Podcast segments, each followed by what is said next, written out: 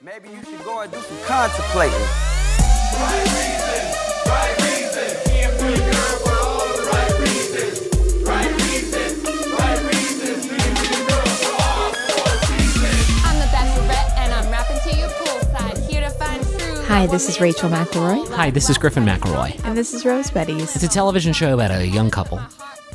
It's a television. It's not a television show. Oh, Rachel's shaking her head. No, it's not a television show. It's a podcast about a young couple with a challenging relationship with a gigantic television show, and their effort to find love in all the wrong places. Mm. See, I've added the last part's definitely not true, right? Like, I'm not looking for love in really any places because Will they, won't they? Wait, they already did. I found love in a hopeless place. Was it a hopeless place?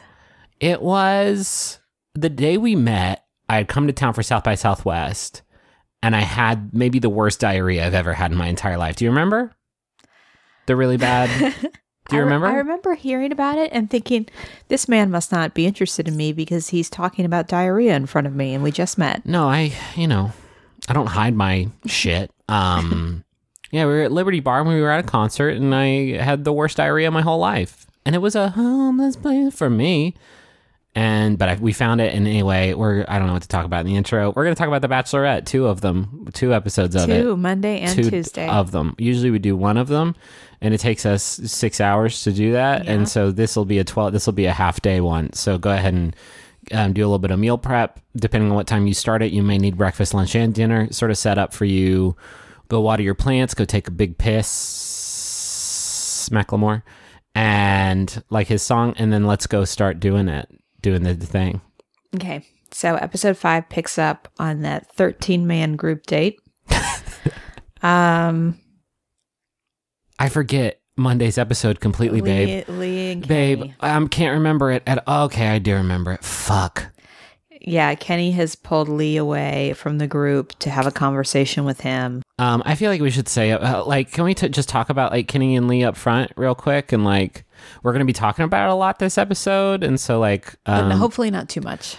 yeah. But I mean, it was the it was the complete basic first episode. It was completely Monday's episode, and then Tuesday's episode they dealt with it, and it's it's over, right? For better or worse. Well, I guess for better, it's over.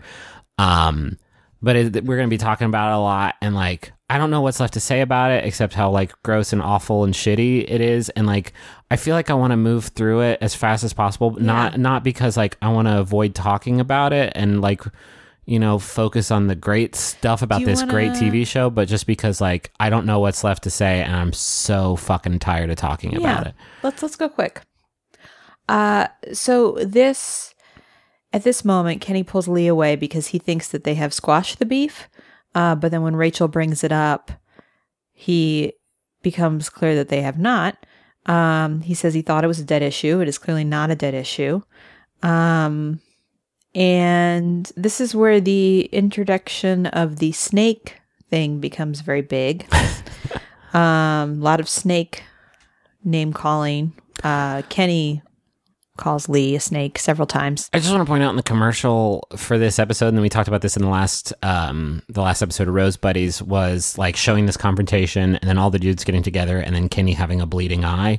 And we'll be talking about that later, but like I want it to be like I don't want anybody to have anxiety listening to this. Like Kenny and Lee never get in a physical altercation at all. And it I mean, it's just another case of Bachelor like you know, doing those edits that they should do every fucking time, only this time without any regard for like the broader com- context of what they're doing.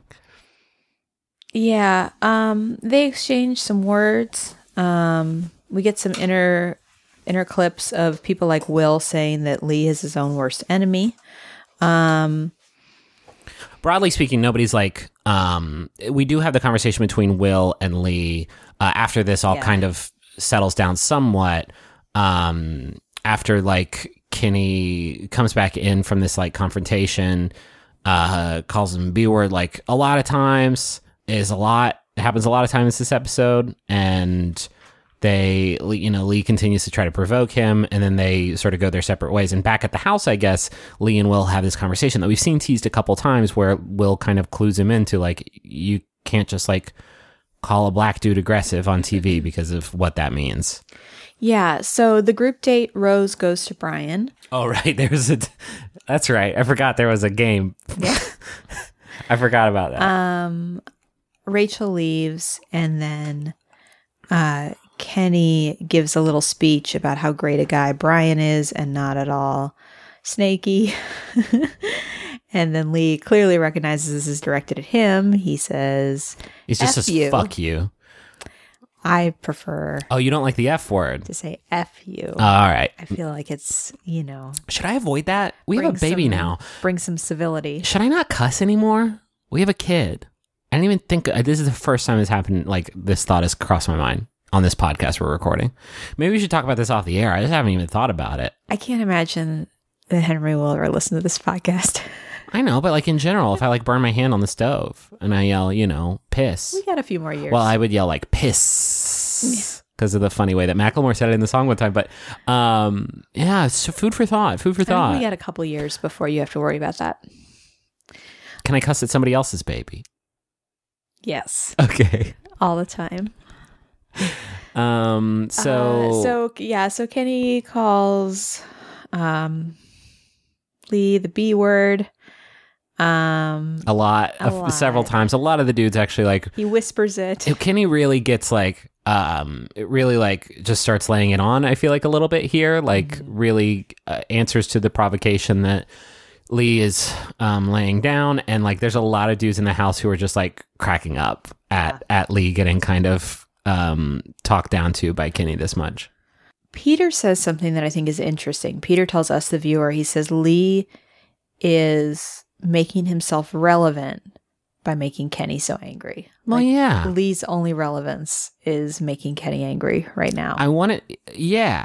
And that, again, like, this is why this is so like, um, there's a lot of shit in the mix right now because doing things to be relevant may as well be the title of the television show we're watching because every anytime you think like fucking Iggy gave a shit about like the things that were happening no like he got in to uh, uh to quote I forget who said it but he got in the sauce Eric, to- I think. said Eric, I think said it. He got in the sauce to fucking stay in the episode, um, to stay in to like not end up on the cutting room floor, to maybe get a spot on the next bip, to like Yeah. forward his fucking um, you know, energy drink that he's gonna start. with. Is you- Iggy short for something? it is. I don't know what though. I'm sorry. Um, it, it, that's the reason that anything happens on this show for any reason, but like it, it's it is completely inappropriate for them to treat. There's so much stuff like that that keeps happening this season that it's completely inappropriate because of the like racial tensions that are and also we- stirred up by that we shit. have some good articles yeah, we're gonna make that point. this is, by the way, maybe the most mainstream press I've ever seen. Yeah. uh, like respond to an episode. After Monday, we were getting worried because there like wasn't much of anything. and We But thought there was a lot to talk about. in. And then after the Tuesday episode, it was like, boom. Yeah, Like- everybody was getting this piece ready. So we get a break from Lee and Kenny because it's time for the one on one with Jack Stone. oh man. Uh, they are still in Bluffton. Uh, Jack Stone and Rachel are taking a carriage ride. Uh, and Rachel talks about how they should have so much in common. She's telling us, the viewers, they're both attorneys, they're both in Dallas, they're about the same age. But she says she's kind of waiting for some kind of spark with Jack Stone. The only sparks were the ones coming off of her whetstone as she fucking sharpened the edge of her fucking axe that Ben Higgins handed down to her. The, because these two episodes were an absolute like Yeah, this, bloodbath. this starts the bloodbath. So they go to a quote shuckin' and shaggin' event. they eating oysters and I guess doing the what's the the. Carolina shag. Um, Yeah. Apparently, our friend Eric knows it, but he was late, so he didn't get to show off his dance skills. Eric, that'll teach you. Um, so they they dance or they learn how to dance. Jack is not an especially good dancer. he like specifically like does not want to dance, and that's Um, yeah. always such a you gotta go for it. You gotta try to to shag. Oh, you know, hey, can I say something? Like, do you fancy a shag, baby? From uh Austin Powers. Mm-hmm. Who throws his shoe, Shag?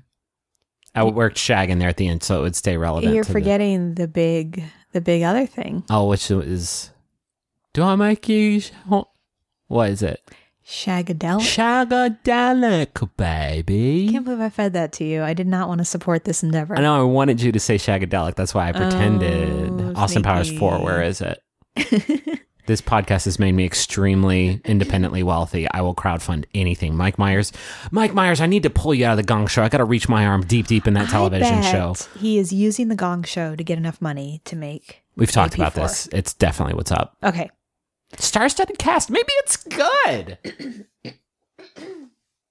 I made Rachel choke on bile. so Rachel is sick. Also worth mentioning. Uh, there's a point when she's kind of sniffly and she says, "I'm contagious," and he hugs and kisses her anyway. Um, and I would not fuck with that. You know me. I know. And I know you. If you've got the sniffles and a cough or an irpy tummy, I just steer clear because I know that you don't want that energy around you. My like, oh come on, babe. I still think you're beautiful. Let me massage your dewy skin. You don't want that when you're got a irpy guts. I know you. It's a lot of word choice in that sentence. It makes me uncomfortable. Using dewy and irpy in the same sentence, I don't like. I really kind of described you as sort of just like a wet, sort of gurgling mass. This is this is what marriage is like for all That's those it. that aren't married. It's a ch- it's a delight every day. Every day, every wet day. Ew. Uh, what Uh, happened okay. next? So night portion. Um, Jack says that he can definitely see himself falling for Rachel. Uh, Rachel feels like they are missing the romantic aspect, kind of the passion that she's looking for. the only love that exists here is Jack Stone's love. I love parents. Does your dad have a good sense of humor? I love parents. I I love parents. Shagadelic. What's that? That's AP4. It's the new tagline. No, no, Okay, but um, I love. Pa- okay, babe. God, I love parents. I love parents. Oh my dad, I love parents. I love parents. You know what I love? Drinking beverages. No. You know? Mm-mm. You know what I love? What's that? Just just being comfortable. I love the way it makes you take. It takes twenty minutes to order a sandwich. I love the way you. The rest of this, Harry met Sally, and then I'll say I love parents at the end of it as the completion of the joke and the reference. Good. See, I was saying And then can we edit that one, Jerry? Can we edit that one in? ADR that one in for me later. my joke was that saying that you love parents is similar to saying that you love anything. Yeah. Um anything that everybody loves. What if you had said I love parents? No, no, no, no. You don't understand. You don't understand. I can't wait to meet your parents because I love parents. I need parents. Um, I need, I need parents. I'm Jack Stone, attorney at law. I need and love parents. what is this podcast? We've been doing this for two minutes, just saying I love parents at each other. Can this be the new podcast? Just what if we find moments in cinema and mm. television And just sort of Where people talk about scat parents. with just I love parents. What happened next on Jack Stone's There's date? meet, meet the parents. Oh, that's good. Jack goes home. Next date, Jack went home. She didn't love him. Okay, so this is this is the final nail in the coffin for Jack Stone. So Rachel gives him what could be a softball and says, "All right, let's say we get away from Dallas. What would we do?" And Jack Stone says, "I'd lock the door and we just lay in bed and talk." Wait, what? Did you not see this? I didn't. I didn't. This must have been when I was walking back over from from our friend's house. He said, "Well, first I'd lock the door." you missed that? Oh, it was a treat though, receiving that gift from you firsthand. Mm-hmm. And he said, "You know, and then we just lay in bed and talk." If we could get out of Dallas, is that what she said? Yeah. So take me away from Dallas. Okay, we're out of Dallas. We've left Dallas. We're going on a trip. I'm gonna lock you in a bed. But we just left Dallas. Like you could lock me in a bed in Dallas. Yeah. No, and that's why she kind of says like, um, I don't want to waste your time anymore. Um, she says that that date to her sounds like a real window into what their relationship would be like, and it is not anything she's interested in.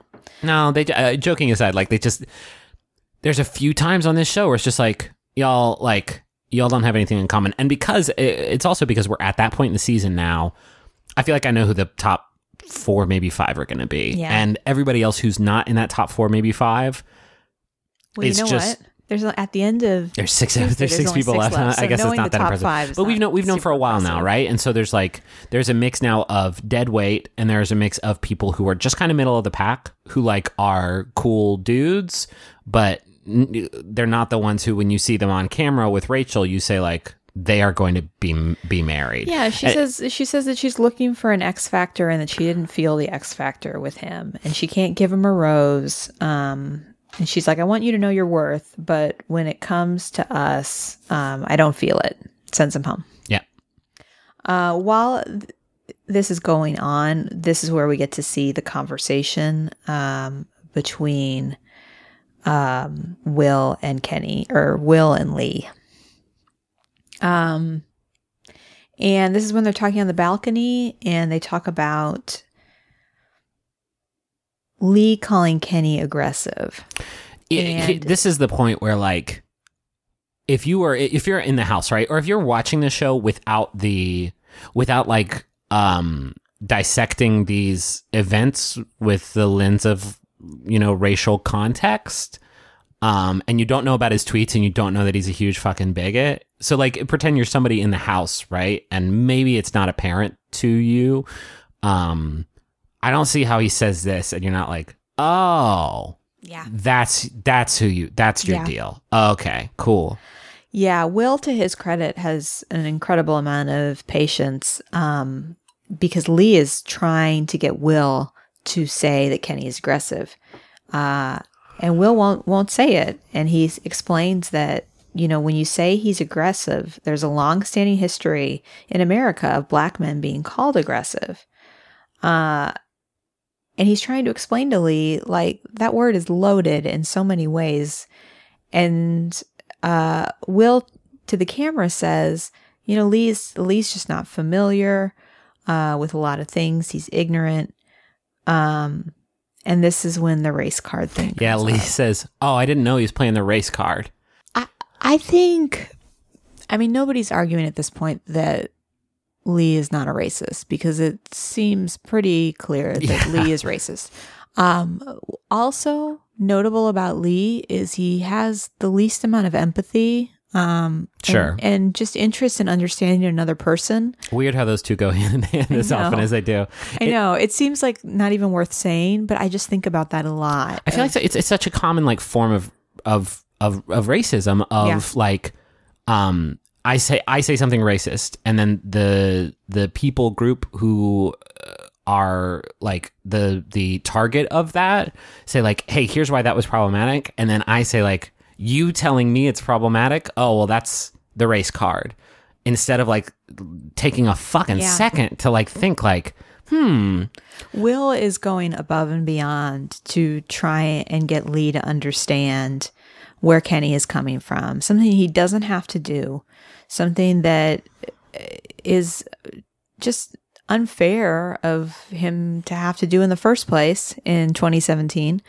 Um, and Lee just He's not having it. any of it. And it's it, it- what is like also like bonkers about this is like I don't think on the on you're on the ground, right? Imagine you're Lee, uh, God forbid, but um what did Kenny do to play the race card? Like Kenny didn't do fucking anything No, to play know, the what like Kenny. Kenny didn't step up to him and say like you can't call me aggressive. And Kenny didn't go to Rachel and say like he's calling me aggressive and you know what that means. Like you know you understand the context Yeah. of it. He didn't even say that. Nobody's confronted Lee about being racist. Nobody's done anything. It's this is this is how fucking like fragile he is is somebody says a, a black man tells him like hey just so you know there's here's some context for why what you said it, is is affecting him as strongly as it is and that is enough for him to be like Psh, playing the race card though huh mm. like Yeah. that is that's that's It was confusing. It didn't make any sense at all. it's not just confusing it is like it paints um it paints a clear clear portrait of the type of dude that lee is Um, and the portrait stinks like shit. you said that like that was going to be your new catchphrase. No, it's just um, I wanted to drive it home. You know. Uh, so we go straight to the rose ceremony. Uh, Rachel knows who she wants to send home, gets rid of the cocktail party. She sends Iggy home, and Tickle Monster Jonathan goes home. And there's this kind of kind of charming moment where as he's leaving, he's like, one last time, and he tickles her. I have to think she knew what And, that meant. and all the guys clap.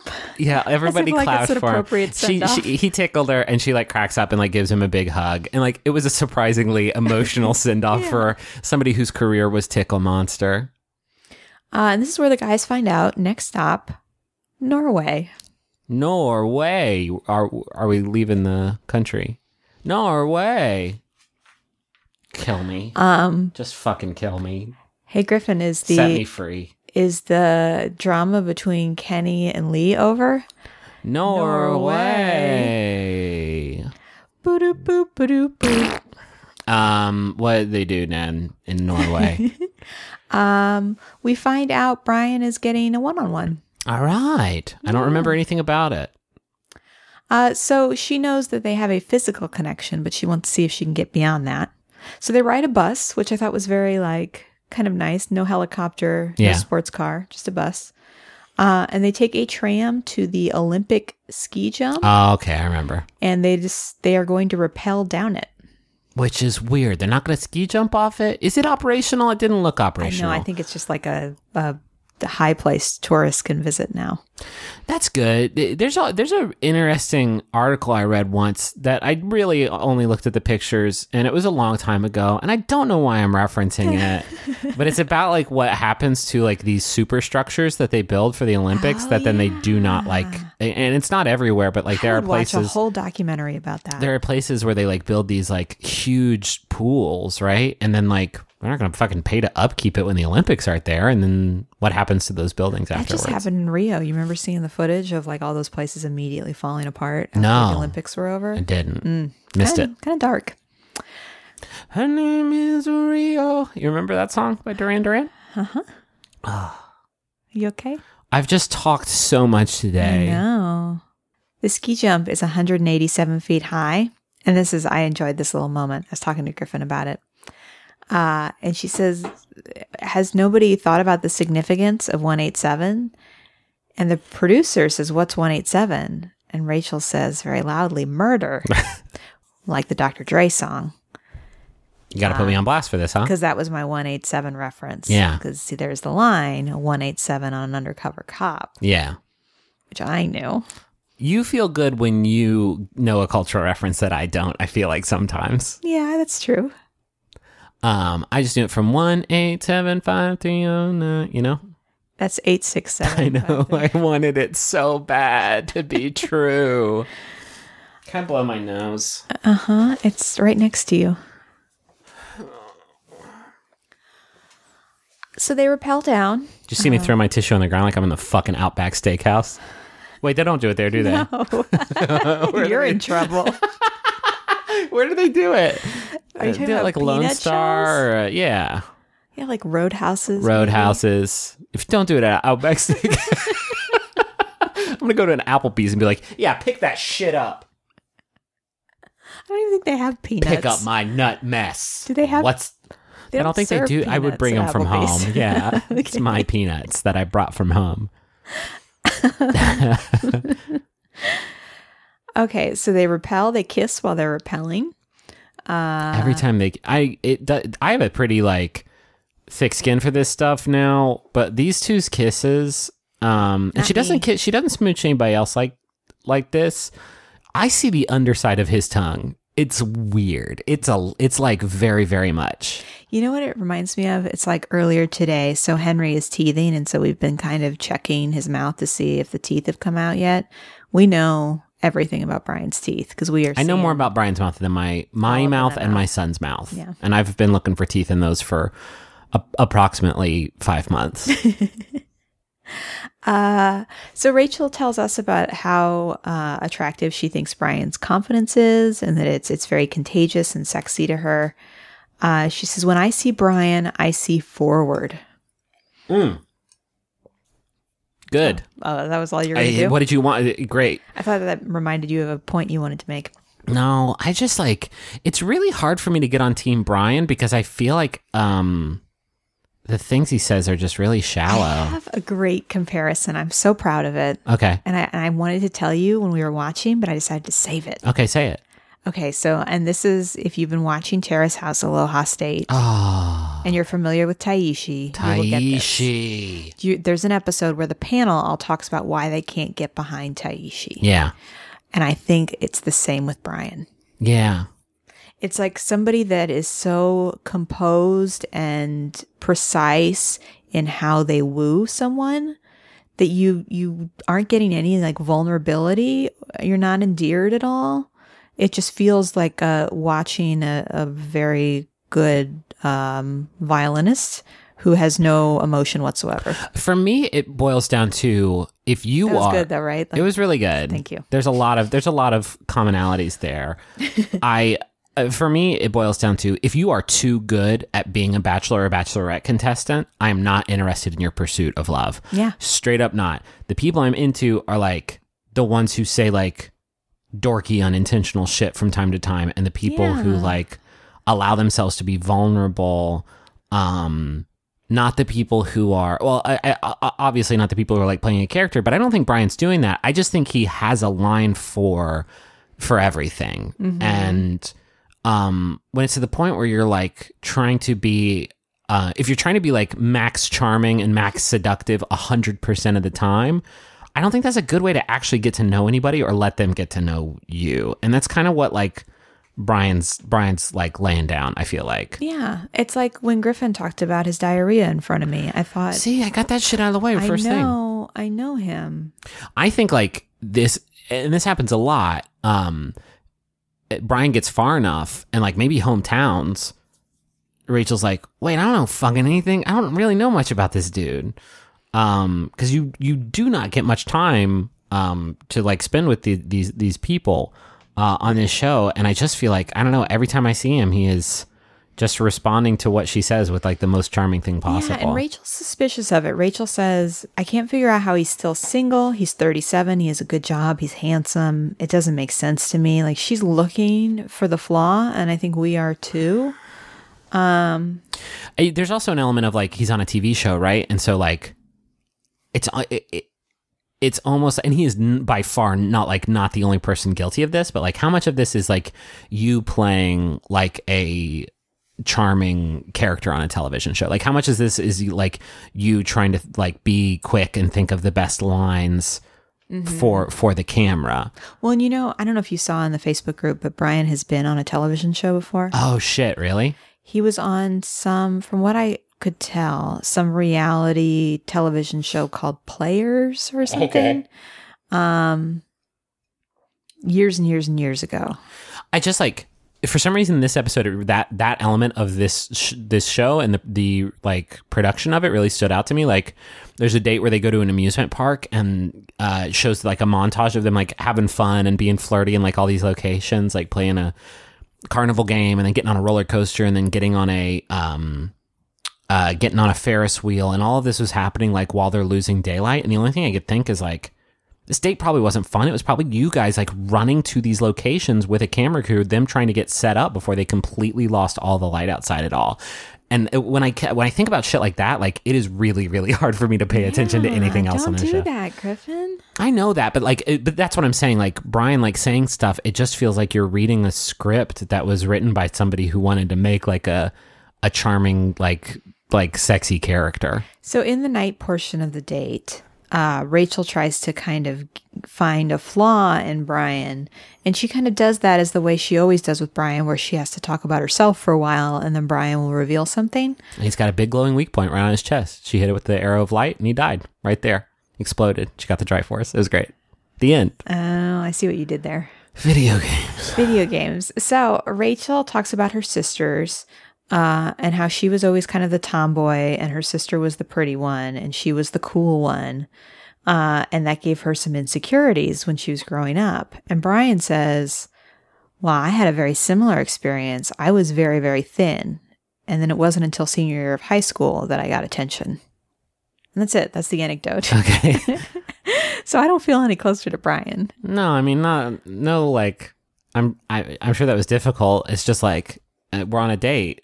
I need a little bit more than that. Yeah, like so many people have opened up in such real ways, and I just still don't feel like Bryan has really allowed himself to be as vulnerable. I don't even need like I because for me that's a tough play of the emotional breakthrough. It's hard for you to do that without me feeling like you're fucking cashing in on on some like real life bad thing.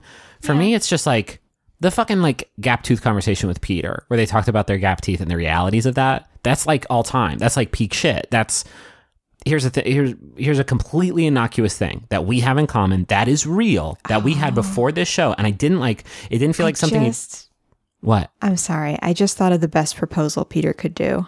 he tucks it up in there. Yeah, he put All the ring between his teeth. Uh, I, I that that's Anyway, like sorry. that's the good stuff, right? yeah. I, I'm not saying like, so. It doesn't all have to be like here's my here's here's the bad thing that happened to me when I was younger, which is Yeah, not to like which is absolutely not to discredit those those things.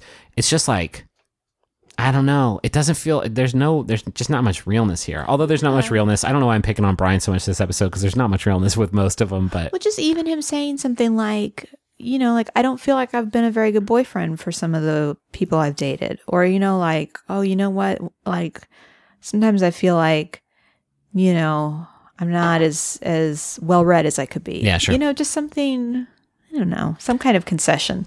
Uh, but he says that he's falling in love with her. They kiss. He gets a rose. all right, Uh, so back at the house, we get this scene uh, with Eric and Anthony.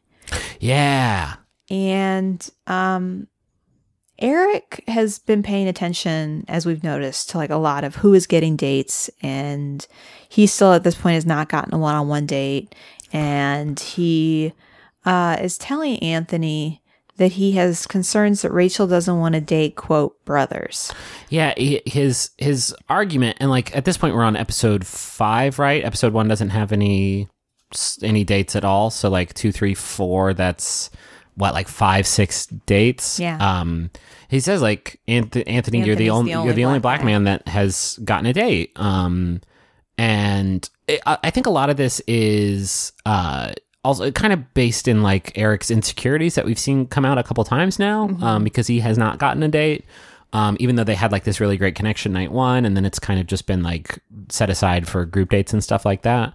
Um, but Anthony kind of explains pretty level headedly, like you know, she's she's gonna date who she's gonna date, and Yeah. like I don't think it's worth like reading into it more than that. Like Yeah, because Eric seems to be fishing. Like, well, Anthony, how do you think you got a date? And Anthony's like, um, she wanted to go out with me. Like, you know, it was kind of a, it was a weird exchange. I forget what exactly what Anthony said, but like I I feel like Anthony is like one of the more like mature dudes in the house. Like I feel like he's always in conversations like this and yeah, he's not competitive No. about it. Uh, so that kind of sets up. it's all that Murakami he's read, you know? It's just like I don't know if Mm. Was that's that it. Anthony? Yeah, that's Anthony. That's what I'm saying. That's my that's my that's my dude. That's my best friend. Group date.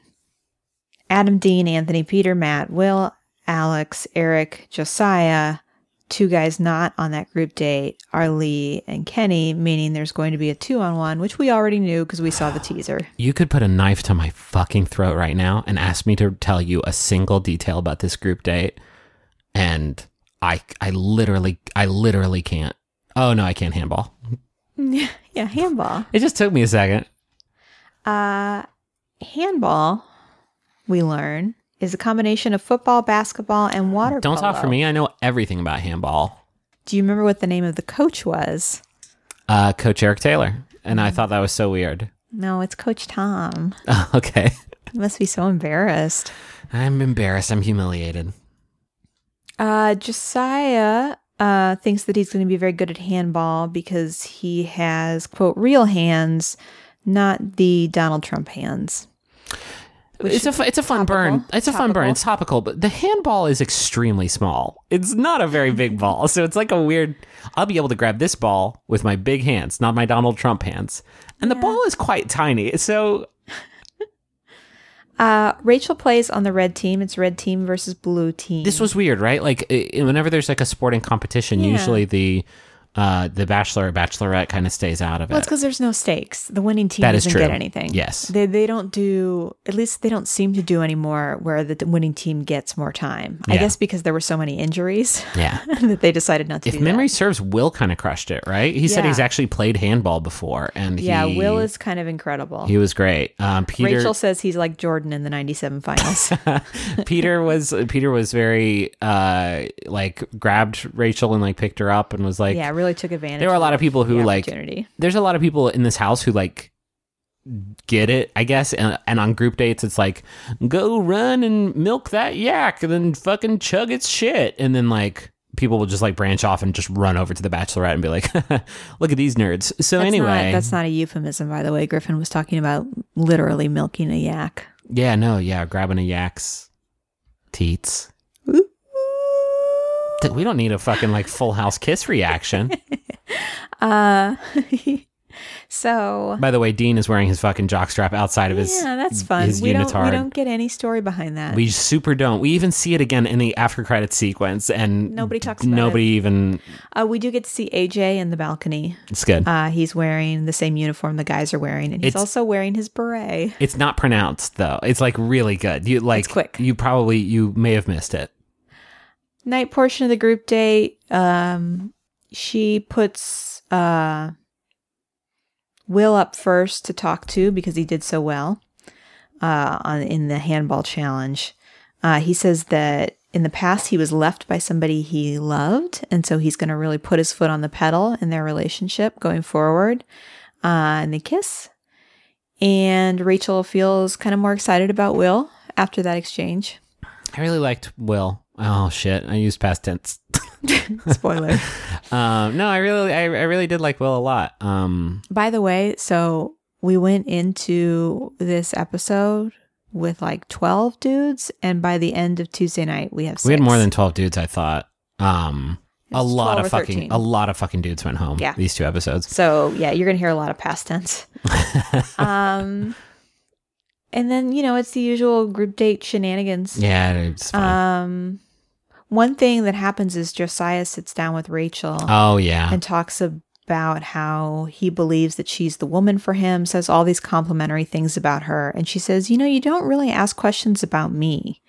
Uh, and he says, You're so perceptive. I love that about you. He said something like, "I believe it was it was kind of brutal." He said something like, "I believe that um, my dad told my mom that like he believed that God put him on earth to love her or something like that, and I genuinely believe that like I, you are destined to be my wife or something like that." And she was like, "You really don't ask me any question." Like No. it was such an uh, escalation. I feel like that she was just not having even a yeah, little she says he seems fascinated with the idea of me, which I think is is it tracks, very- right? Like every time we talks about her, like I'm, I'm, you know, she will be mine. Oh yes, she will be mine. Yeah, Josiah is so competitive. Yeah. it's clear that a big part of the allure for him is he wants Yeah. to win. Um, her and Peter have some time where Peter talks about how she is so easy to read, and Rachel talks about how she feels like he gets her. Is this when she Um, asked him to kiss her, or is that on the next day? That's yeah, that's not this. Is this the hot tub, or is that the This is day? where they get in the hot tub. Yeah, she's like, he looks They're outside, looking, and yeah, yeah, they're looking out a window, and they're like, "Is that a balcony?" And she's like, "Yeah, there's a hot tub out there. Can we get in it?" And he's like, "Yes." And Apparently, they're out there for a long time because when he comes back to the group, they call him Mister Three and a Half Hours. it's like he's he's so su- he's so super gonna win. It's it's. I know I talked about how there's like four or five people that I know are gonna be the top ones. That like if you're not in that group, like I'm sorry, but it's just not in the cards for you. I don't. It's it, it's so their body language and it could turn. I still think it could oh turn. man, I don't know. They even I feel like they even tried to turn it this date because they got in the hot tub for a long time and he does not get the group date rose. No, she gives the group date rose to Will. Yeah. And Peter feels a little bit of doubt about that. Okay. Uh, we're gonna talk about the shitty shit shit bullshit turd dog turd uh, two on one next. But before we get to that, can I steal you away? Do I just always have to do it now? I can do it if you want. Yeah, why don't you? I don't have anything.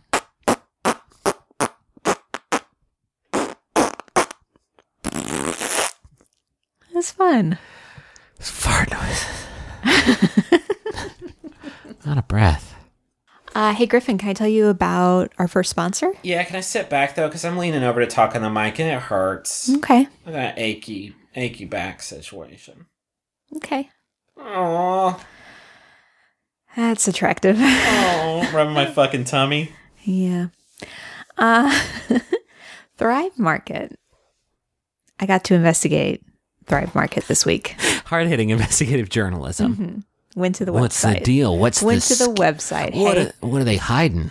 if you want to investigate somebody, look at their website. These have been hot tips from Rachel McElroy. Hard, hard nosed reporter Rachel McElroy. Go to their fucking URL. You silly. okay, so it's thrivemarket.com. Thrive Market is the new convenient way to get high quality natural organic groceries like healthy snacks, supplements, and foods to stock your pantry at 25 to 50% less than even the discount stores. Thrive Market Sounds too good to be true. What's the scoop gum shit? Thrive Market is like Costco meets Whole Foods. Pay just $60 a year to get wholesale pricing all year long. The average customer saves about $40 per order, and Thrive guarantees you'll save more than your membership fee in your first two orders. In fact, they'll let you test drive the savings for free before you buy your membership. Test drive it for free for 30 days and get an extra 20% off at thrivemarket.com slash rosebuddies. That's an extra 20% off at thrivemarket.com slash rosebuddies. Uh, I will say one thing I liked about it, I went, you can search foods by your dietary needs. And so, for example, you can look at dairy free items, you can look at paleo items, you can look Ooh. at gluten free items, soy free. Um, and that way you can be sure that you are getting the things that you want. That's good because our, bo- our our boy, our precious little egg, cannot have well dairy and soy inside of you. Because last time it happened, he farted so loud the cat died. uh, a weird that- little family circus you created. Yeah, I remember that strip of Family Circus where Jeffy farted so loud the cat died. That's thrivemarket.com slash rosebuddies. Thrive Market, sorry for saying that sentence after the last sentence I said. Here's another ad, and it's for Casper because we're supported in part by Casper. It's an online retailer of premium, obsessively engineered mattresses for a fraction of the price. Um, we have one. Uh, and it's in our guest room, and by guest room I mean uh, nursery. But really, what is our son? But a lifelong guest in my life. That doesn't make any sense. It sounds awful. That's going to Um, be used against us. so Casper, they've got a risk-free trial and return policy. You can try sleeping on a Casper for 100 days with free delivery to the U.S. and Canada and painless returns. I didn't say how much I like the mattress, but it is really it's very, good. very comfortable. We still lay on it time to time with Henry and read him books. yeah, It's nice. Uh, they feature supportive memory memory foam with a sleep surface that's got just the right sink and just the right bounce. And you're you because what you're you say about me. that you have the right sink. I don't know. I don't know. She sinks in all the right places. I don't know I said right like that. Baby, can I please not talk anymore? I'm I am fucking done. She sinks in all the right places and she bounces in all the right places. You can save $50 towards any mattress purchase if you go to casper.com slash rosebuddies and use the promo code rosebuddies, all one word. It checks out, checks out. Terms and conditions apply. oh, baby, I- that one I that building was falling down around me as I ran out of it.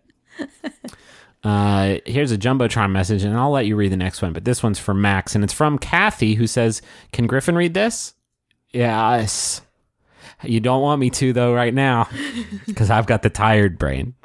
Happy birthday to the cutest emergency doctor in the world. I'm so grateful that we've uh, finally almost gotten through these four years of long distance and can finally snuggle together every night. I, Griffin, think you're very sexy, and I am falling in love with you more every day. Yay. Sorry, babe. They paid us $100 to tear our marriage apart. uh, I'll congratulations. take it.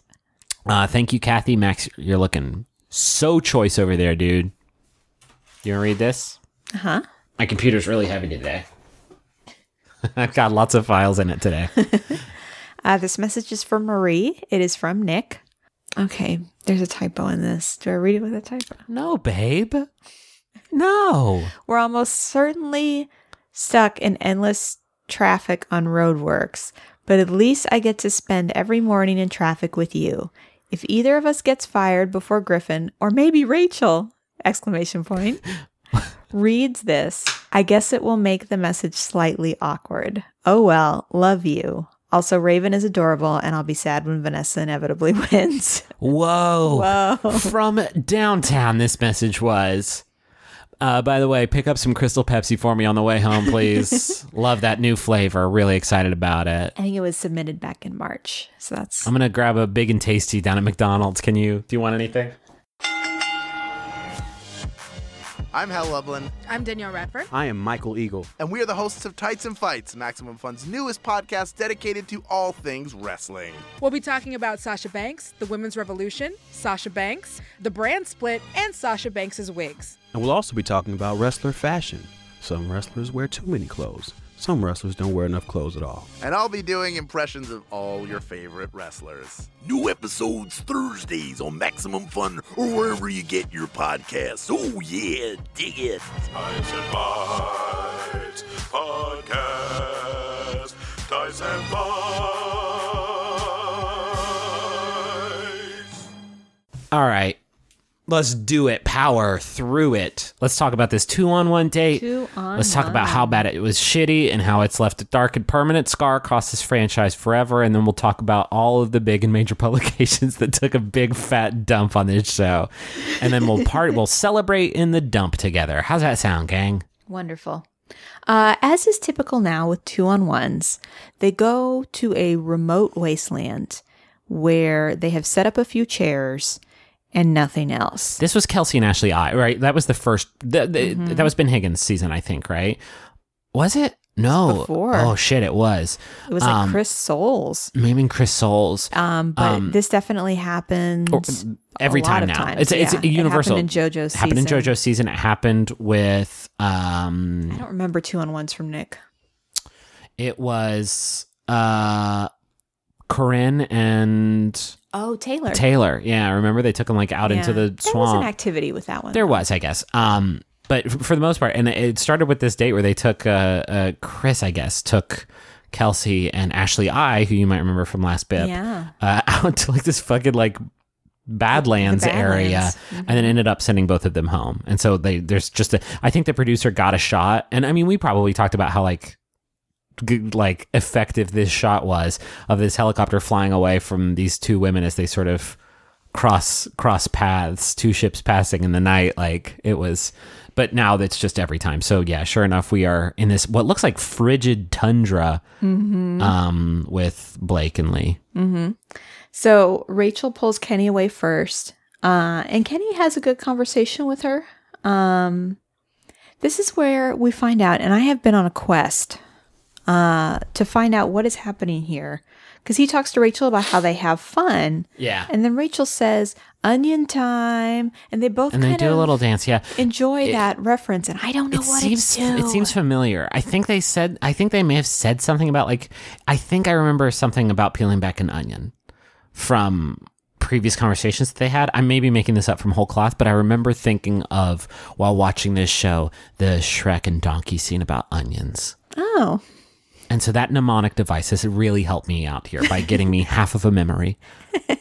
Um, yeah, I didn't know. um, you tweeted it then though, and you asked like, "What was onion time?" And I tweeted at Kenny and Rachel, hoping that I maybe had enough followers now to get a response. I do not. We've seen a lot of people, by the way, who have like gotten pictures with Kenny by going to his Wrestling uh, his wrestling matches, yeah. and I think there's a Ring of Honor event that's coming up that he's uh, participating in. That I know some folks in the group are going to try to get down to. Uh, so I would love to fucking watch that dude wrestle. He was so fucking entertaining during the mud wrestling day, and his like uh, promo spot at the beginning of the season. Like, I bet he's fucking awesome at it. Uh, so he he talks about uh, how great Rachel is, and and then he does bring up Lee, but he does it in a way that I think is constructive. Um, he says, you know, Lee may not think that he has enough to keep you, uh, which is why he's doing this. And yeah, I yelled uh, at him, um, but I just want you to know, like, my focus right now is on us getting to know each other. Um, and Rachel says Kenny really seems to be fighting for their relationship, and she gets a real sense of sincerity out of him.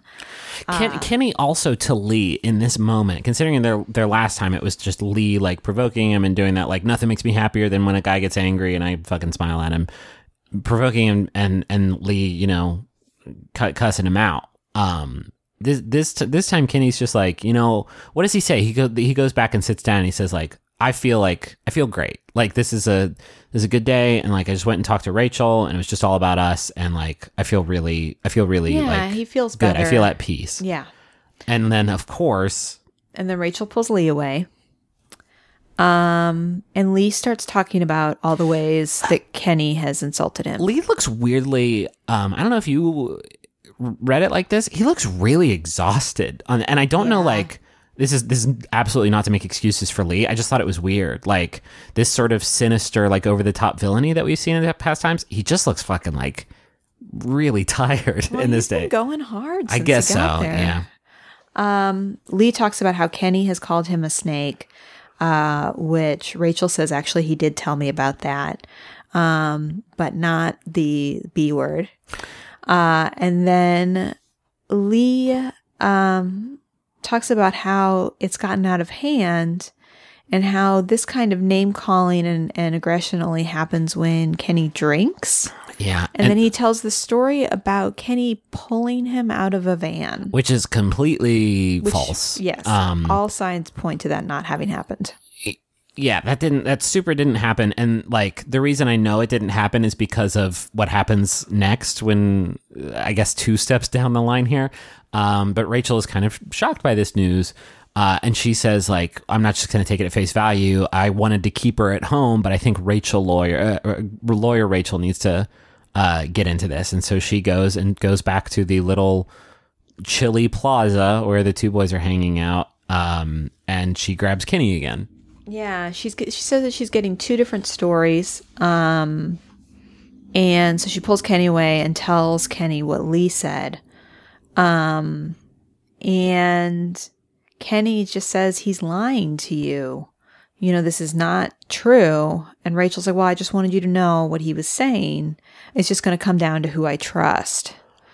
Um and then Kenny approaches Lee And this And- is this is where we get the like to be continued because he's like he is pretty upset. He's like laughing in kind of a sinister way because he just can't believe what has happened. yeah, because by by uh, from Kenny's perspective, by all accounts, this is the second time that they've like squashed this shit, right? And it has just come back up again. Like it, it just keeps it just like this is Lee's whole through line, and Kenny recognizes that now. And I can't imagine how like exasperating that must be of just like if you think about it, uh, like this is I your time is so limited, right? Lee is like purposefully making Kenny's time with her all about this shit, and I Well, can't and he's imagine. not even trying to get close to Rachel anymore. He's just trying to ruin Kenny.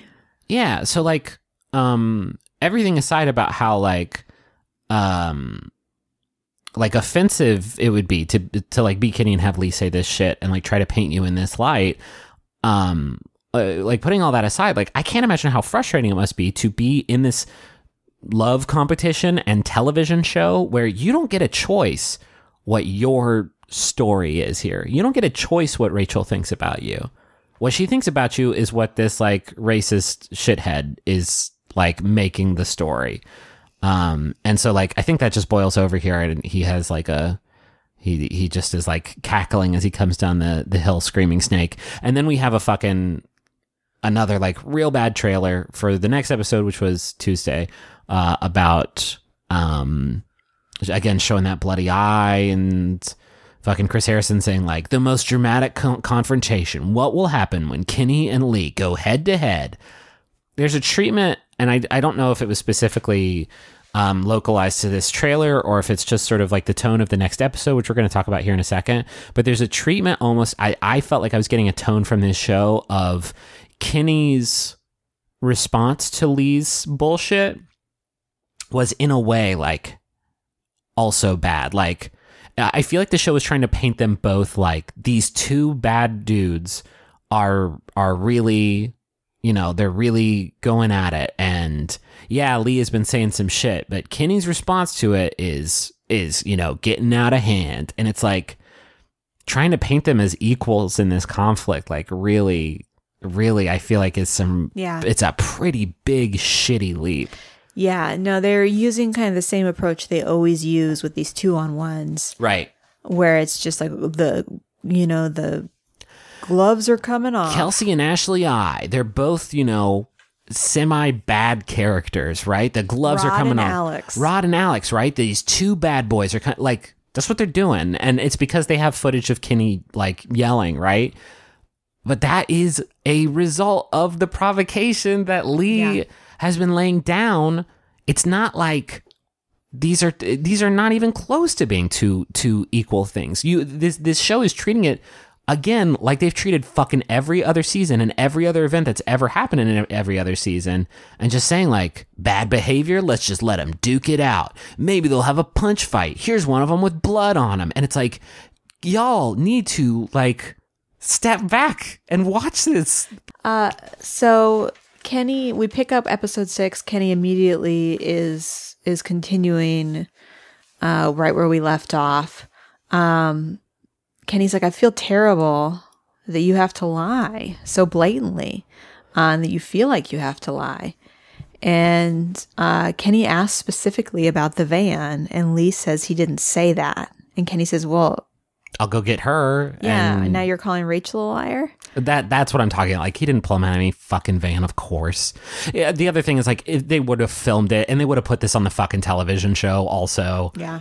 Uh, so Rachel returns uh, and she says that today has been really informative. Um, you guys have two completely different stories, so it comes down to who I trust. Uh, and then she says that she doesn't trust Lee after hearing what she heard and sends Lee home. And she doesn't give Kenny the rose either, so she wants to spend more time Yeah. with Kenny tonight before she gives him a rose. At this point, uh, they walk to the helicopter and like they're getting into it, and Kenny says like, like hold on, I need to go talk to Lee one last time. Uh, and Rachel looks pretty exasperated. She's like, "What? What are they doing over there? Like, what could he possibly be saying?" Um, as Kenny goes to kind of confront Lee one last time and kind of like rub it in a little bit. Um, did you write down what he actually said? Look, one thing Kenny says is he's like, you know, I think that there has to be a decent Lee inside there.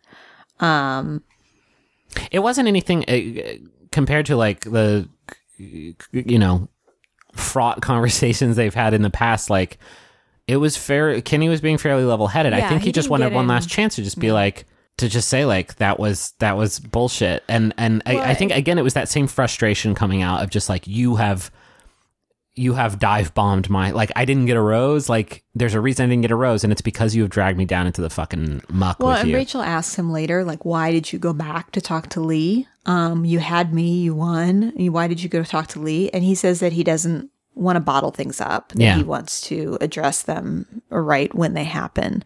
Uh, so that's kind of his reasoning. I get it. Like I get being I that is frustration that Lee tried to cultivate, right? Um but at the same time like it's not a great look, right? It, especially not if you know you are already on thin ice for for this for this Yeah. like rose. And well, I say that, but at the same time I also recognize like there are some things that are probably bigger than getting a rose on this reality dating competition. Mm-hmm. And I think part of him still thought like maybe he could get Lee to understand. Like there seems to be a part of Kenny that like always thought like maybe he could get through to Lee. Yeah, but nope. Lee sucks. Bye, Lee. Fuck off. Um, yeah. So I guess this is um, this is probably a good time for us to talk about some of the articles that people have written. Um, because there was a lot, and nobody was writing about fucking Eric's fun date coming up next. Everybody was writing about um, everybody was writing about the Lee and Kenny stuff. Um, so here's a Here's an article on The New Yorker by Doreen St. Felix, The Vexing Racial Politics of This Season's Bachelorette. Uh, a, a pull quote from that. What is most frustrating about this saga is the show's editing, which presents Garrett's racist antagonizing and King's angry, angry responses as morally equivalent. Uh, King calls Garrett a snake, a lizard, and a B word, uh, but that is in response to Garrett constantly commenting that King is big, angry, and violent. When another black contestant tries to explain to Garrett that there is a long-standing history of people calling black men aggressive, Garrett replies that it is King who is playing the race card. It is cheap, even for the Bachelorette, to equate nasty gaslighting with garden variety television villainy. Like, yeah, that's that's that's the st- if this stuff is truly behind this season, which like, hey, I don't I don't know, like there there are more racial balls to be fucking dropped in the what four episodes this season has. Um but that is, that's I think if you're painting the show in the best light, that's what you can say about it is they're just trying to make the same show they've made every other time Yeah, exactly. because there's nothing that like uh, Lee's motivations are obviously like sinister, right? But in terms of like the performances we're seeing on our screen, like it's nothing that we haven't seen before, and in fact, it is exactly what we saw last season, The Bachelor. It's just like doesn't work this time because because of like the broader context of it. Uh, here's an article by here's a, a another article by Rodger Sherman. We talked about uh, his uh, he writes for the Ringer. Uh, I talked about one of his last week. Finally, The Bachelorette returns to the pursuit of love. Um, I liked this one, and I think it's maybe a good table setter for like the rest of this episode of Rose Buddies. Mark down June 27th as the day The Bachelorette remembered it's a show about a woman dating a bunch of guys. For a while, the show wasn't so much about Rachel and romance as it was the squabbles of several dudes, mainly dick measuring competitions with a side of racial tension. Um, it's a good point of just like Rachel's fucking excellent, and we like we've seen that even when things have been bad, but like we haven't gotten to see it as much because of this yeah, shit. like I think audiences everywhere are saying Rachel's enough. Like I like Rachel. You don't have to put all this ridiculous stuff around her. Like just show me more of Rachel. That's I don't need this other stuff. and it's not just that she's great; it's like she's the first black lead on this show, and I feel like, um, it's like important to uh, like not fucking dump all over her season like this. Yeah. I think you mentioned that like ratings were down. Um, this Yeah, this episode. recently for like the first time since the season premiere, American Ninja Warrior beat out The Bachelorette. maybe American Ninja Warrior had a great week, but like, um, if this, if this, and I've seen this, like, we've talked about like how uncomfortable we feel like continuing to patronize this show in some roundabout way. But people have pointed out, and it's a good point. Like, if the first season with a black lead, the ratings tank, like that's bad. Yeah. And I, I, everybody I've talked to about this, I'm, uh, I, I know a lot of people who cover this show professionally, um, and a lot of people in like media who who who watch this show, and like everybody's talking about this, and not in like a can you believe it way, but in a like can you believe it, like it, it this seems like the type of thing that makes people like tune out. And I'm sure there's a lot of people in Bachelor Nation who are just like, who's going to win, Kenny or Lee? And they don't even think about it. But I, it just seems like, I don't know. It seems bad. And if it, if it goes bad on this season, I'm, I'm worried about what that means for the rest of the, like what the, the rest of the franchise. Um, here's another one from, oh, hey, the New York Times. It's from uh, Joe Coscarelli and Caryn Ganz. The Bachelorette leans on a racial conflict and nobody wins. Uh, and this is about the specifically about all of the uh, Kenny's bleeding eye, which has been in like l- pretty much every trailer Yeah. this whole time. Uh, this kind of deception and false advertising is nothing new for the Bachelorette, but playing with the idea that a racist and a black man would settle their differences via violence feels far more charged than the show's usual editing liberties. They're using the specter of racial violence as a ratings lure with a grotesque "will they or won't they?" Like this is it. Like I- you paint them in the best light, and it's we, oh we do the bleeding thing like every. And they do. Every single fucking season trailer has like somebody bleeding in it. It's But like it, this, but this is like, come on, guys. it's like there's no sensitivity or awareness. Like they made the decision to cast Rachel, and I think at least I thought, oh, they're really going to do their homework. They're going to recognize this is our first time doing this, and we are not prepared. But no, they didn't do any homework. No, They just took out like their old dusty playbook, brushed it off, and started up again. that's and and I want to be clear here. That's best case scenario. yeah, no. Worst case true. scenario is if fucking Lee was recruited for this stuff and like people. uh, the, the flip side of this coin is I know a lot of people in media who watch the show. I know a lot of people who cover this show professionally. And this, we are all talking about this, right? Yeah. And if you if you genuinely believe that like no, you know, all all news is good news, like to this fucking extent, like it paints a it paints a pretty fucking sinister portrait of the people who are making this television show. Here's uh, one last one from uh, The Atlantic. It's uh, by Megan Garber. The Bachelorette reveals itself for what it is. During this week's two night special, the doubleheader that Chris Harrison teased as if it were a sporting event, both Kenny and Lee ended up eliminated. Oh, spoilers. Uh, Lee for his untrustworthiness, Kenny for the fact that his relationship with Rachel hadn't progressed as speedily as those of his competitors. Um, Tuesday night's episode concluded with the dramas that typically define the show about romance, about connection, about finding the one. There was no more mention of Kenny and Lee. The racial tension plotline had apparently served its purpose. It had been exploited, then forget, forgotten, by the producers at any rate, but not necessarily by the viewers. Said, yeah, so that's kind of a teaser for the rest of the episode. But what happens um, after this conflict between Kenny and Lee is it feels just like another device. It feels like Blake uh, and Whaboom. It feels exactly like Blake and Whaboom, and it's it, it. How do you not? How do you not fucking like? It's it is beyond me. Like, I know this is a big show and there's a lot of moving parts to it. They had enough time in post to like Lee's big fucking racist diatribes come out, and you do something. If this is the doctored version, if this is the like toned down version of what they had originally intended, like fucking shit. Um, but it kind of reads like what a couple months ago, Lee's racist tweets come out. People like, oh fuck, this dude's a huge racist. I wonder if ABC's going to do something. No, they're not. They're not. They Yeah. just super super aren't. And to like flip this switch and just be like, okay, now we're going to go on sweet dates is I don't know, man. It's it is some tonal ass dissonance and it's gross and it sucks. That being said, let's continue our recap of this episode of The Bachelorette. Uh, so it's the night portion of Kenny's date with Rachel. Um, she, Rachel kind of brings her concerns to the date. Uh, says that like she is watching him and judging his responses to things and figuring out how that would potentially impact their relationship. Uh, and this is in reference to him kind of going back to talk to Lee and the conflict with Lee and how she's trying to infer from that how that might mean he would be in a relationship. And Yeah. he kind of cautions her and says, What would be different with us is that all of my words would be uh, measured by the love that I had for you. Like what happened with Lee is not reflective of who I would be in a relationship. Um, you know, if we were to have a disagreement or if I were to get upset with you, I would be a different Yeah. person. Uh, and so Rachel says that she trusts him. Um, she loves that he's a good dad, uh, and respects that he has taken time to kind of build a friendship with her. Because sincerity is a big deal for her, and so she does give him the rose. Uh, and then we get to see Kenny have a moment with his daughter after that.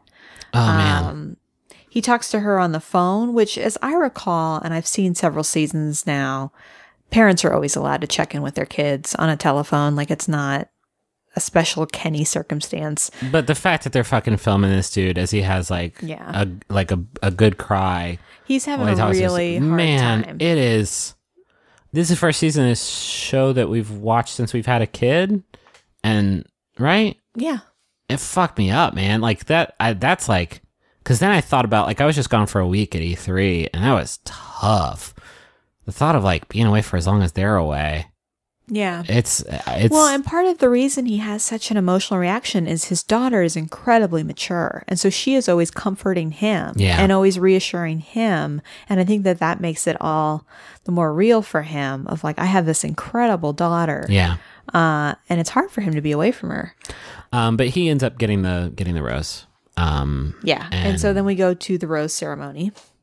Uh, Rachel again is wearing an incredible dress. Her rose ceremony dresses are this episode alone was just like fucking everything. yeah. This has never stood out. To, This has literally never stood out to me I before. know. I feel the same way. like everything she wears is fucking incredible. Yeah. Yeah. It's it's remarkable. Was this the gold one? The gold dress? Or is you that know, I didn't even write down the details. I just wrote dress in all caps. uh, so this is the rose ceremony. We get a lot of footage of Josiah being super confident. Uh, says if she doesn't give me a rose, there's something wrong with her brain. Yeah, I mean, he says a bunch of shit. It, it, it, it And who ends up going home? Josiah and Anthony. yeah, Josiah was like, okay, they were clearly like building to this and whatever. Anthony sucked because like, or Anthony going home sucked, I should say, because he had a solo date and it was fucking pretty good, I thought. And I really liked him in the house. And he read a book that I really like and talked about it on his on his bio, and I guess that might be it. Like I, I really liked him though, I don't it- know why you were so attached to Anthony. it was mostly the book, but no, also because like whenever there were like tough conversations happening in the house, like he was always he was always like in there. Um, and regardless of what you think about Anthony, uh, for him to like he had a solo date and he went on some group dates and he had like a lot of screen time and there were a lot of people when he got sent home in the in the Facebook group who were like, no, Anthony, he didn't get a fucking second, he didn't get a fucking frame of like. Oh, you know, I'm really sad to be going home. Yeah, that was kind of unfair. It was all focused on Josiah because he made such a big deal about it. And Josiah, like, yeah, he had this like we keep saying the word bravado to like describe um him him and his like the his like character that he was playing, right? This last gasp was it was I this is when I talked to you and I was like even if this show wasn't doing like kind of you know pretty problematic shit um especially this season it's insulting it, it is it's genuinely insulting to like how much these people turn like it is insulting how much like uh, contestants on this show will just fucking like Dr. Jekyll and Mr. Hyde transform clearly under like a producer's guidance. Like Josiah's performance here at the end was like the most buck wild shit yeah, I have ever seen. Josiah kind of starts trashing the guys that he picked over him. and it, it was and talks about how Rachel like uh clearly doesn't have good taste because she sent him home. and his whole his whole and and that is not who he started out the season being necessarily. Like not and and in his opening package even it was like his opening package was heartbreaking. Yeah, um he wanted to like give back to his community after all these like really tragic things had happened. and and and it's like Iggy turning into this fucking narc and like all, all of these people just like it, uh, I I asked you like is there some sort of like weird bug in the house that bites you and you catch this like fucking 28 days later like instant rage disease where just like you're just like talking mad shit for that that's coming out of nowhere yeah. I it, it it's and it's so like um what I, what I told you was like it's like a bad wrestling promo. It's like it's they break kayfabe so fucking hard. I don't buy it. Like that's not you. That's not a person. That's not anyone. Yeah. And I know that this is all and and like wrestling, like I know it's not fucking real, right? But at the same time, like I I suspend my disbelief for the good dates and I suspend my disbelief for the moments of like genuine connection. And shit like this is just like, what are we doing here, gang? Speaking of good dates, we're going to Denmark Yes. and Eric is getting a one on Fucking one. best date. I saw so many people like, I didn't, I don't remember anything about Eric. It's like, how do you forget about Eric? We loved Eric. I loved Eric. Eric was the one who was on the um, After the a- final rose. and danced with her, and they seemed to have a real connection from the beginning. Uh, so they they have kind of an extraordinary date. They uh, they first get into a boat together uh, after dancing on the dock because dancing is their thing, uh, and they're in their winter wear because I guess it's cold there, and they're cuddling. Hmm, tell me more. uh, they have this moment where they talk about kids, and Rachel, Rachel says that she wants four, and Will's like, "Wow," and she says, "Is that a lot?" And he says, "Well, I mean, no, I want ten, but and she like cracked up. There, it's so like it just feels really. um Eric is like Eric is a very serious person. We've seen him have a lot of serious uh, conversations with other men in the house, but he also has a really good sense of humor. He's hysterical, and he's like he's he is. um I think he's charming in a way that Bryan isn't. and like his shit doesn't feel pre- his shit doesn't feel prepared because he's he- here's the big thing, and this is like the most fucking stock like relationship bullshit ever. But he listens to what Rachel says and then like responds to it and shares and shares things him. and in his responses leaves openings for her to step back into the conversation Yeah. like their their their date felt so fucking natural um and i just like i like that in every season I especially like it this season where i am so completely rooting for for the bachelorette Uh, so they go to this cafe and they they talk with an old man who asks them how long they've been married, uh, which um, Eric really celebrates. um, and then they get in a hot tub together, like a like an outdoor Outdoor hot tub? Hot tub, i'd do are you kidding me you know me in hot tubs i'd fuck with that completely like just an out in the Yes. middle of Yes. everything. Yes. Okay. Although, and like, this is another like kayfabe breaking thing of just like they walk up to, do you want to get in? yeah, I guess so. And they're in swimsuits. It's like, come on. Yeah. Oh, hot tub, weird. Is there a hot tub out there? Is that one of those? uh Is that one of those uh heated uh, little pools? I. It would be fun if we could get in it. Pff, I'm wearing my hot, I'm wearing my fucking trunks right now. Oh, where'd those come from? Just always got those. I fucking. Do you see that? You're not the only fucking investigator here. I cracked that case wide open. you Where'd they get the bikini from? Nice try. think he had him like folded up in his pocket, yeah, definitely. Or maybe Don't you do that? Maybe like like one of those belts that you're supposed to wear when you travel, except his just had uh, instead of money had like a swimsuit folded up in it. Hmm. I mean, there's also probably. I mean, there's a big production team. Somebody could have carried it for them, I suppose. But then they just carry bathing suits with them on every date in case they find a fucking random body of water they want to get into. Maybe.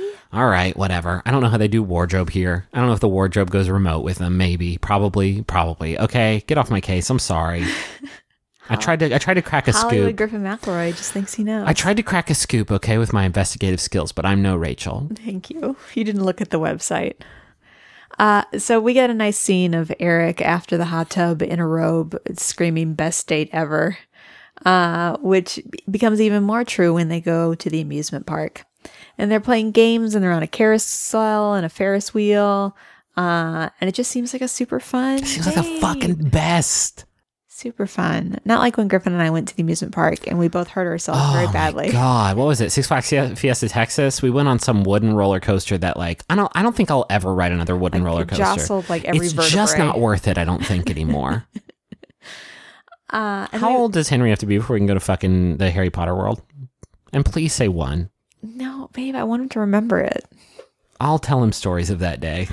He won't I'll be able to go on anything Well, some of unless us, he's a some of us super, will. super tall one year old. If we can get him to be like a three foot tall one year old, What if we take all our friends' babies, put them in a big trench coat, stack them up. stack them up? That should work. I don't see any problem with that, Yeah. that plan. We'll as just, long as Henry gets to be on top because he's of course. the least stable. Yeah, we'll have to get four fast passes for him. Um, so they they have a meal of burgers. Yeah, they go to a restaurant and have burgers sitting in front of them that they do not eat. Um, These are those good buns though on those burgers. What are those called? Where it's like a sort of glassy, you know, like a dark brown, and it looks kind of like a not a Kaiser roll. That's a different you, thing. Are you talking about the roll right Yeah, the roll looked really good. Of the of the the bun for the hamburger. Glassy? Yeah, it was kind of shiny bread and uh, what's Like the a hollow? brioche, brioche, brioche.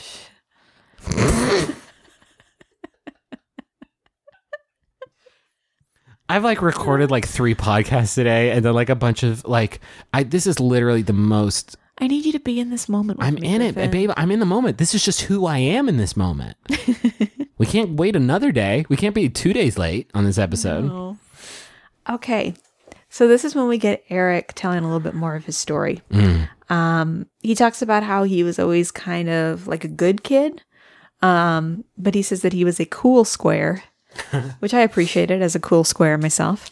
I appreciate that, but also how many people, like maybe 90% of the population, would probably say, like, I wasn't very cool growing up. I was one of those cool nerds. That's like everybody. Yeah, but it is true. It is the case of absolutely true in the case of me. Eric and, and you and Rachel. It seems like. Um, So he talks, he kind of tells the story um, about how he always felt alone growing up and that he, his relationship with his mom was kind of complicated and that his mom didn't give him a lot of attention and he felt like he was kind of always fighting for that. Yeah, he said he didn't get any love from his mom, and so like when it came time for him to like form emotional connections as an adult with like uh, with with women, it was just always kind of difficult um as a result of that, which I totally get. Um, yeah, he says he says that he's now, but he knows that he's falling for Rachel because it feels kind of out of control. Like a lot of these feelings he's feeling are kind of the first time he's ever felt them before, uh, and that it's scary, but it's it's good. Uh, and Rachel gives him a rose. and they go on a roller coaster, and it's very good. Yeah. And it's we're at the hour and a half mark. And We have like two more dates to go. Let's power through. Okay. Group date. Dean, Kenny, Bryan, Alex, Matt, Peter, Adam. They are going on a Viking date. They are going to paddle a Viking boat uh, and then go to a landmass Um, where Tom and Morton will teach them Tom and Morton. teach them how to Viking game and Viking battle. By the way, if you had shown us at any point during this fucking season a commercial where these dudes would be fighting with swords and shields, I would have said, "Oh, that's where that dude cuts his eye. Oh, that's how Kenny gets hurt." But of course, they didn't do that. Tom and Morton, can we just jump to Tom and Morton? Is, can we? They paddle, and like Bryan doesn't do a good job. I think somebody breaks their paddle or whatever. They get there, and Tom is like, "These are just two sort of like." These are two sort of cos- locals. cosplaying locals. Uh, and Tom explains, like, you know, I'm uh, an enthusiast and I know a lot about Vikings and Viking sports and uh, Viking games and rituals. And um, I've been working here for. He, go- he gives this long spiel, and the other guy says, And I'm Morton, and I know everything that Tom does. it was so good. It was wonderful. Uh, so we get to see a lot of Viking games. Uh, there's one with a greased stick. Yeah, you try to like pull it out of the other person's hand. It was Yeah. good. They just a butt push. uh, where they try and push each other out of a circle. A lot of folk games. I'm into this. There's If a they- thing where they fight on one foot, where they hop on one foot and try and push each other. I wish they would have played that Johann Sebastian Joust game. That was very much in the in the vein of what they've been they were doing. Yeah, but it's Viking games, Griffin, It's like a Viking game if you think about it. with move I th- controllers. I think the studio that made that game is based in the Netherlands, so that's close. Maybe I don't know. Okay. um, so that we get told that the guys that have the most victories will compete at the end to be the final winner, uh, and it comes down to Kenny versus Adam. And their Viking game will involve shields and swords, and they will pull their opponent out of the ring using those shields Yeah. and swords. This is where they both hit each other with shields, and they both, Adam and Kenny, both get Bloody eyes, but of course we didn't fucking ever ever. This is like this is it, right? We never saw Adam's bloody eye in one of these fucking commercials. 'cause they knew what the fuck knows they who. Adam is. That's another fair point. Um, the other thing is, um, and it's not funny. They both got hurt, right? And like, I even I was watching this, like they got swords. What are you doing? But but uh, the the fight ends, and uh, I think Adam's laying on top of Kenny, or Kenny's laying on top of Adam, and they've they're like outside the battle circle, and everybody's cheering, and Kenny just looks up and goes, "That was rough," and they're both bleeding, and it's like we both hit each other in the eyes with our shields, of course. Just his response I can't remember if it was Adam or Kenny who said it, but just one of it was like, "That was rough." it was just this like moment of like. Please stop clapping and get me some bandages. that was very bad. Uh, so Kenny ends up winning. He gets like a trophy Yeah. uh, for winning, but that's it. Just Yeah. no no special privilege. It's a like a helmet with a horn on it. It is not a drinking goblet. Refill my Uh, goblet. So that we're now in the night portion. Rachel gives a toast to the men for quote pillaging her feelings and raiding her heart, Oh man, which uh, we both very much enjoyed. And Griffin made very sure that I wrote that down. it was so good. um, I'll just read some stuff. You jump in if you think necessary. Okay, Um, her and Bryan talk, and Bryan talks about his optimism, and she talks about her pessimism.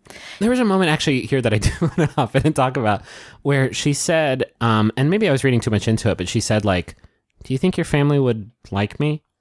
And th- again, this is the episode where really these conversations are kind of happening, but um, I, I I do not I do not know if it will even be a factor. Maybe it won't. Uh, but when during Nick's season, when he came to her hometown, um, they talked about you know race and they talked about him dating uh, black women and whether he had done that before. And like there were, I'm sure it's going to come up. I'm sure it's going to come up. Yeah, especially with the uh, and we'll talk about this app later but like racial breakdown of what the finalists are going to be like it's definitely definitely definitely going to come up um and this i don't know I, did it did it read that way to you of just like her saying like A little bit, yeah. Yeah, because he answered something like, "Oh, my family just really wants to support me and have me find someone that loves me." yeah You know, like he kind of addressed it a little bit. Then she meets with Peter, uh, talks to Peter about how attracted she was to how nervous he was on that first night. Uh, and then this is when she asks him to kiss her. yeah she's just like laying back on the couch and she like almost she whispers it so they have to do like captions so she's like will you please kiss me it's so cute like come on Um, so Kenny talks to Matt. We see a little bit of the two of them off screen. I guess not off screen, clearly on screen. um, and Kenny confides in him about how hard it is for him to be away from his daughter and kind of the high stakes of the hometown date because bringing Rachel home would mean that he was very serious about her. And he's just still not sure whether or not he's ready to do that. Um, and so when Matt meets with Rachel later, Rachel says, Hey, how's Kenny doing? Uh, and Matt says, Oh, Kenny physically is doing fine, um, but emotionally he's having kind of a hard time. Uh, and so she meets with Kenny, and this is when Kenny says he, that he's not 100% comfortable with where they're at. yeah And he knows that he is very defensive and protective of his daughter. Uh, and so he's just being very cautious. And she says that she has also had some concerns. Uh, and based on what you just told me uh, and where I am at, I feel like you should go home. this, this happens a lot, right? Um, this one was this is this is this is I think the toughest send home of the season for me so far, and probably will be, uh, mostly because of like what Kenny had to go through on this on this show, Yeah. and what he is probably going to continue to go through even after the show is over, just based on the fact that like this is how conversations about shit like this go sometimes. Um, I'm I'm genuinely worried about that, but also just like um this is a this is one of those rare homes where just like it it seems like it could have very easily gone the other direction. Neither of them disliked the other one. Their relationship didn't seem shallow it just seemed like a little bit slower than everybody else's. But because you have a, a daughter at home like i don't want to keep you here on you know and wait for something to develop. And that that it was i got really emotional watching this because again they also made kenny call his daughter in the car um and filmed it and it was it was very very Well, touching and it was- heartbreaking. It was an interesting exchange because I think Kenny was going into it thinking if Rachel really is seriously interested in me, then I'm going to give her an opportunity to tell me that, and maybe that'll change my decision. And then, but that's never happened in the history yeah, of the show and she doesn't. But he, it's interesting. He's hugging her and he's saying goodbye to her, and he's like, "Oh, why do you have to be so smart and insightful?" And she says very honestly, "It's because I've dated someone with a child before." Yeah. Uh, Kenny says, "Oh Jesus," his daughter's like the best. Uh, so that's like one thing, and the other thing is like he says, uh, If I, if, if if my daughter grows up to be like Rachel, I would be so proud. like And, I know I've done my job. that. That's what he says. f- I'm getting, I'm babe, I'm legit getting emotional right now thinking about that. Like these these two were great together, right? And they had like they had some really good time together. They they never had a one on one date with each other. Um, I guess it turned into a one on one after Lee got sent home. But like, I don't know. This I, it, this one really, um, this one this one really got to me. I mean, it's the one really realistic thing about this show where sometimes you can have two people that get along well, uh, that just don't work. Yeah. And sometimes that's a sad thing. That's a, yeah, that can be a really really tough thing, especially when you want it to work.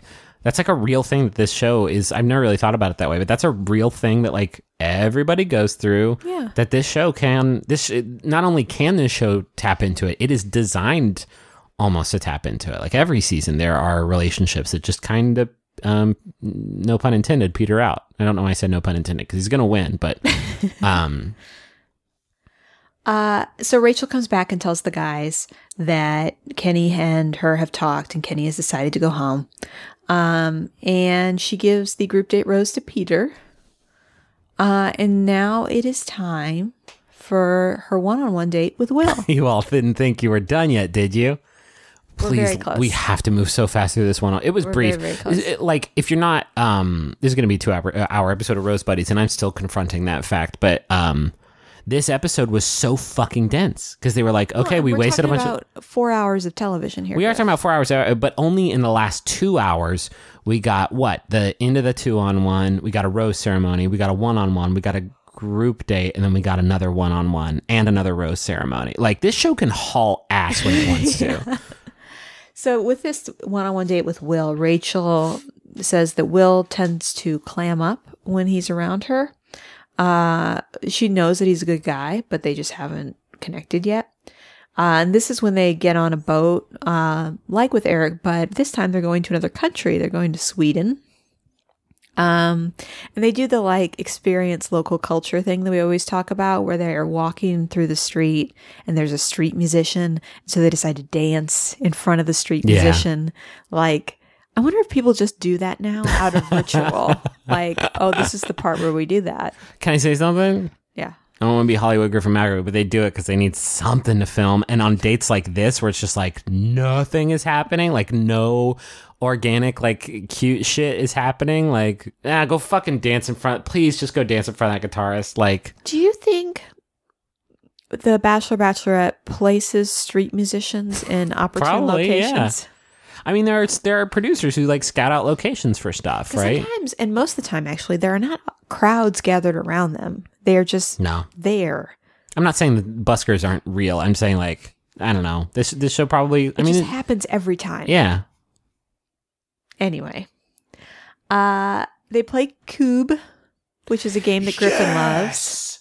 Kubb fucking rules. You throw Our friend these- Chris Plant has it. You throw these sticks at these shorter blocks on your opponent's end, trying to knock them over. And when they do, they have to throw them onto your end, and then they have to knock over those field cubes before they can knock out your back row. And then once you've gotten all the cubes on one side, the winning team can throw their their femur is what they're called at the fucking king cube in the middle, and then you win. It's the best game. Uh, so they they're after the Kubb. Uh, they go eat pastries and drink coffee, and they meet an old Swedish couple that's been married 35 years. And they get this weird kind of unspoken God. competition where the married couple kiss, and then Rachel's like, "We should kiss now." the fact that Will, uh, this there's something wrong this whole day. Like there's something off, and it becomes like the main feature of the date. But like the fact that Will wasn't like, come on, that's Bachelor Date 101. You meet a cute old couple and they kiss, and then you kiss. It's like a, Yeah, she had to ask him to kiss her. and that's when we kind of like get Rachel talking to the camera and just be like, I don't know what's going on, but Will is like not being affectionate at all all, he's done is hold her hand. and just barely. Like she says something like, and kind of not that even. Yeah, she wants more from him. Um, And there is this abysmal shot of them standing up on this archway um, on a, like a castle In or front of a something, castle, yeah. overlooking all of uh, you know the beautiful city and beautiful countryside all around them. And they're standing with enough space for the Holy Spirit in between them, and just like nothing but the birds chirping for like a good you know ten seconds. It is really, Yeah. really, really tough. So she says, if it doesn't go well tonight, um, I'm going to say goodbye to Will because nothing's happening. yeah. Uh, and so they have dinner together, and he's talking about how well he thinks the date went. Uh, and so she asks him, Well, what do you look for in a woman? And this is when he says something, and it came up earlier when he was talking to the guys too, uh, back at the house. But he says that he has only really dated white women in the past.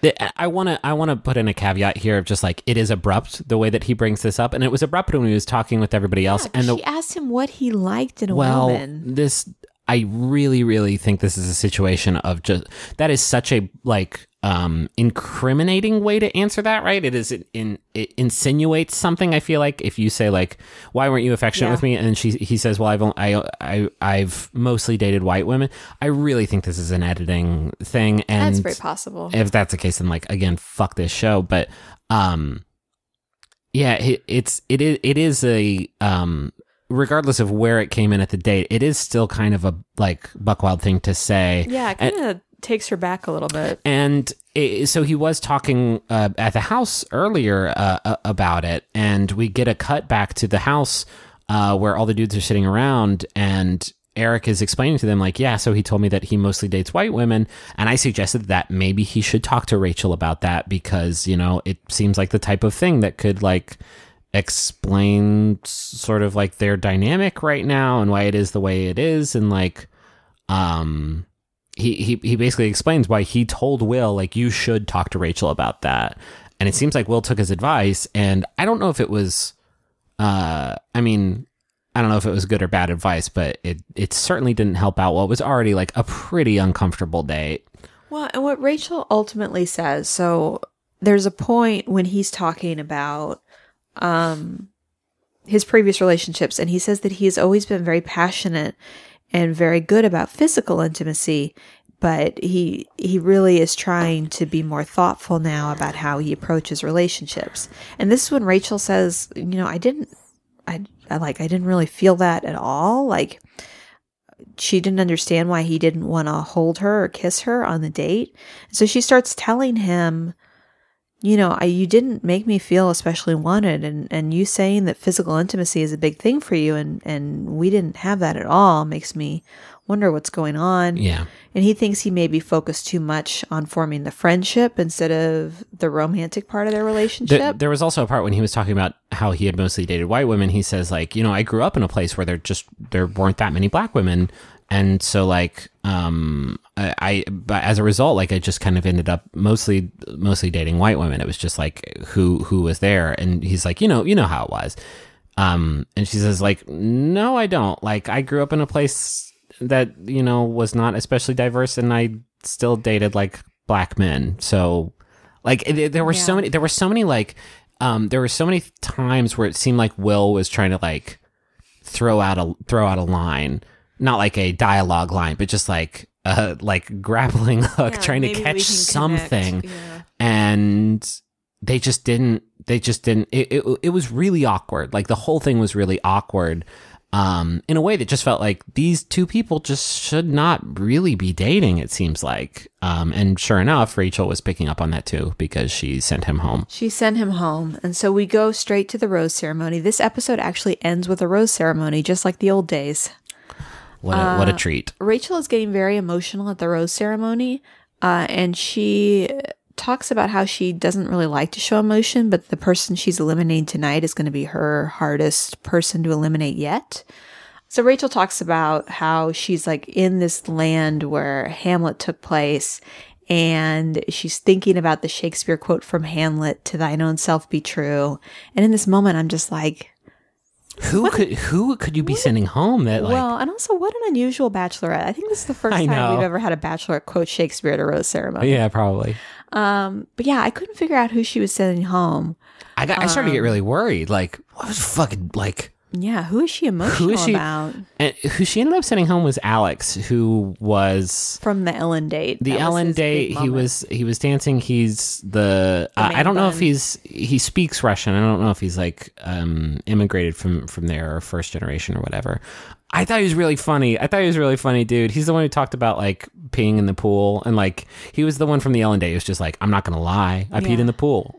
I peed in the pool. What's He's up? a fun guy. He's gonna kill it on. Well, is he gonna? Is he gonna be on Bip? Was he in that first slate that got? I don't know. I have no idea. Well, they wouldn't have announced it yet because he just went home this time. That is a fair point. I wouldn't know it also because I've not been Um, Yeah, reading the bit bloids We've really. fallen off. So who gets to stay though? Matt and Adam. Again, this they get through two rose ceremonies, and it's like, we know nothing about them other than Adam Jr. did we talk about fucking Adam Jr. through the window? Oh, that's that was it. Josiah in his like send home uh, bad wrestling promo. He was like, "You're gonna send home a, uh, you're gonna keep a dude who just brought a doll." And he says that, we see like fucking Adam like peeking into the rose ceremony through the window. Um, yeah. So that I, I, I talked about this earlier, and like it, I'll be honest, like um, it is it is something of a relief that the Lee and Kenny stuff is behind us, right?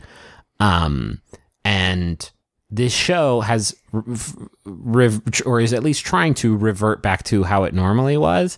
It's really, it's still like I don't know, man. It's gonna that's bad taste is gonna be in my mouth for quite some time. Like it feels weird to me that in the same episode where we talked about this like really, really, really racist shit that ABC and The Bachelorette exploited for ratings in a way that I think is like irresponsible and dangerous and bad in every way that media like can be bad is also the same episode where we're like, but then there was a really cute date later. on. Like I don't know how to I don't know how to like rectify that. I don't I don't know how to get get past that or if like that is even something that we can or should get past. But I don't know. I, I want to get through this season because like again, I, I think Rachel's fucking great.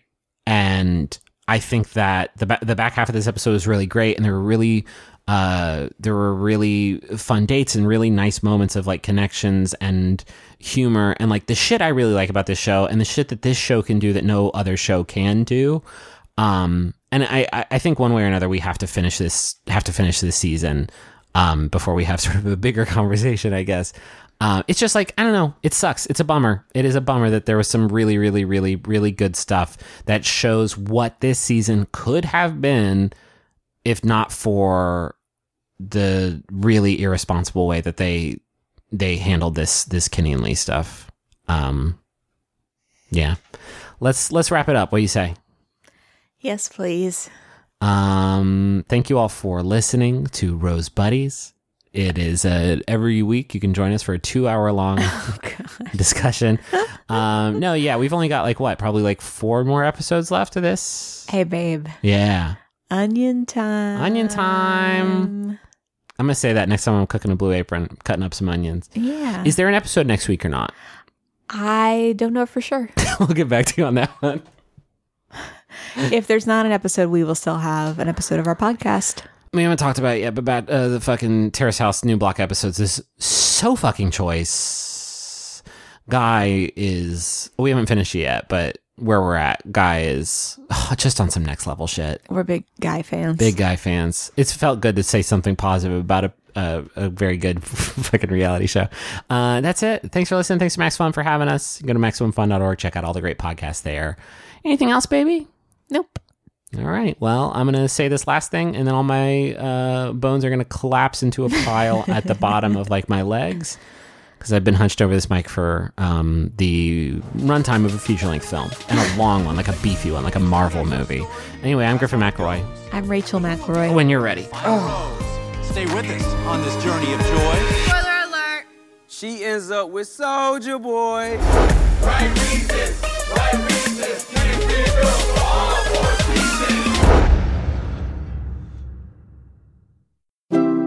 MaximumFun.org. Comedy and culture. Artist owned. Listener supported. What the is an interview?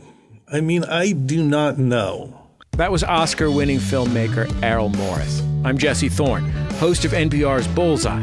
Allow me to introduce The Turnaround, a new podcast series produced by MaximumFun.org and presented with the Columbia Journalism Review.